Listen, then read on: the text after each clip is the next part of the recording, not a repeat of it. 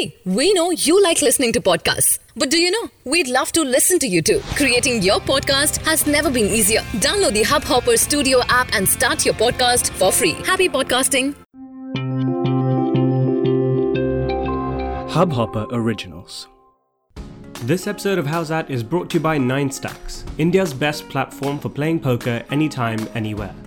And what's even better is that it's friendly to women.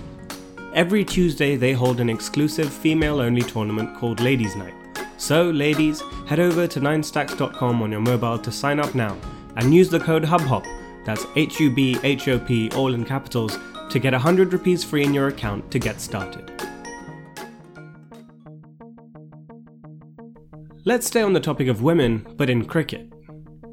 Women's cricket is on the rise, gaining more and more popularity and importance, especially on the international stage. So, what better opportunity to catch up on what's been happening in the last month? First, I want to explain exactly how the women's game works. The top 8 ranked teams compete in ODIs over 3 years in the ICC Women's Championship, battling to qualify for the next Women's Cricket World Cup in New Zealand in 2021. The hosts and the other top 4 teams in the championship, which works in a league format with points given for every win, qualify directly for the World Cup while the bottom three will fight it out in a 10 team qualification tournament for the remaining three World Cup spots. In this Championship League, instead of playing one match against one team at a time, the nations go on tours and play series against each other, with the ODIs contributing to the championship tally. Australia, who've been the most successful team at World Cups, winning it six times in the past, hosted New Zealand last month in three ODIs and won all three matches against their neighbours, sweeping up all six available points. The first match was as close as things get, with New Zealand falling just 5 runs short of their 242 target in 50 overs. The second match was more one sided, with Australia winning by 95 runs thanks to an unbeaten Ellyse Perry's maiden century in international cricket. The final match saw a tight run chase which went in Australia's favour as they successfully chased down their 232 target to win by 7 wickets. In the final match of Pakistan's series against the West Indies in Dubai, Pakistan, the acting hosts, defeated the Windies by 4 wickets to take home the series 2 1. The West Indies batted first and managed only 159, a total that Pakistan reached with 4 wickets in hand. This series win is a historic achievement for the Pakistan women's team and will give them a lot of confidence before facing South Africa in May. England's women are on a roll. First, they beat India on their own turf 2 1 in ODIs and then 3 0 in the T20 series, including a thriller in the final match in Guwahati. England bowler Cross held her nerve in the last over to guide her team to a two run victory over the hosts. India's stand in captain Smriti Mandhana had a splendid series, scoring 59 runs off 38 balls in the final match to top the ICC rankings. She's urged all her teammates to perform better in their domestic circuit after a below average performance in this series. England have since then flown south to Sri Lanka, where they overpowered the locals in the ODIs, winning all three by very safe margins. They've dismantled the Sri Lankan team in the first two T20 since then and are looking to complete another 3 0 sweep when they meet on Thursday. Turning to the IPL, we've already seen that young talent and hardened experience can have very different impacts on a match. So today, I want to take a few minutes to look at some legends of the game who could potentially be playing in their last IPL.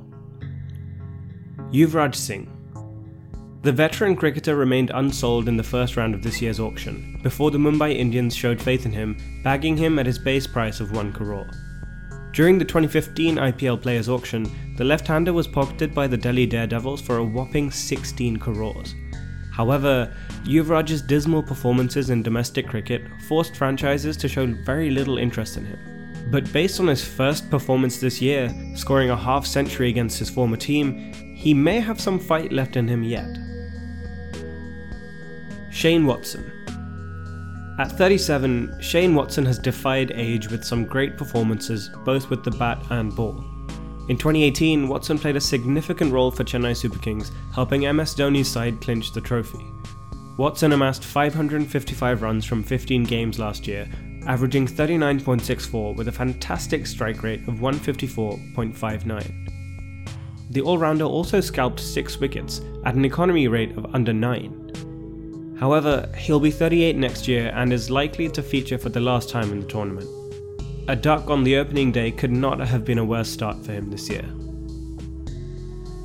AB de Villiers. The oldest but definitely the most valuable cog in RCB's wheel is de Villiers. The South African star has retired from international cricket but will continue to feature in the lucrative league.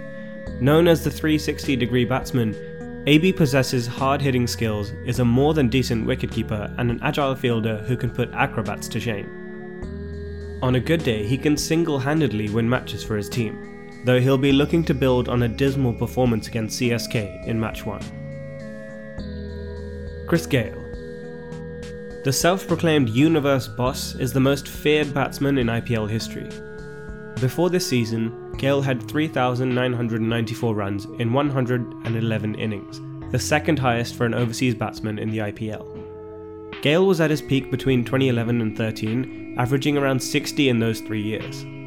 While playing for RCB, Gayle was another man who could single handedly decide matches.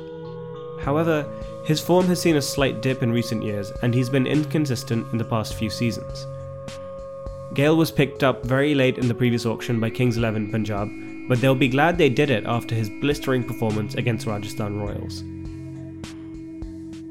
Imran Tahir Imran Tahir went on to become the world number one bowler in the shortest format of the game at age 37. Positivity and a never say die attitude have been Tahir's mantra for success all these years, which you can see every time he takes to the field. However, the leg spinner is very close to his 40s, which could be a factor when his name appears for next year's auctions. The South African has done well in the past for CSK and other teams, however, it's very unlikely that Tahir's IPL career would continue after this year. But looking at his performance in celebrations against RCB, you'd never guess that he was getting on in age.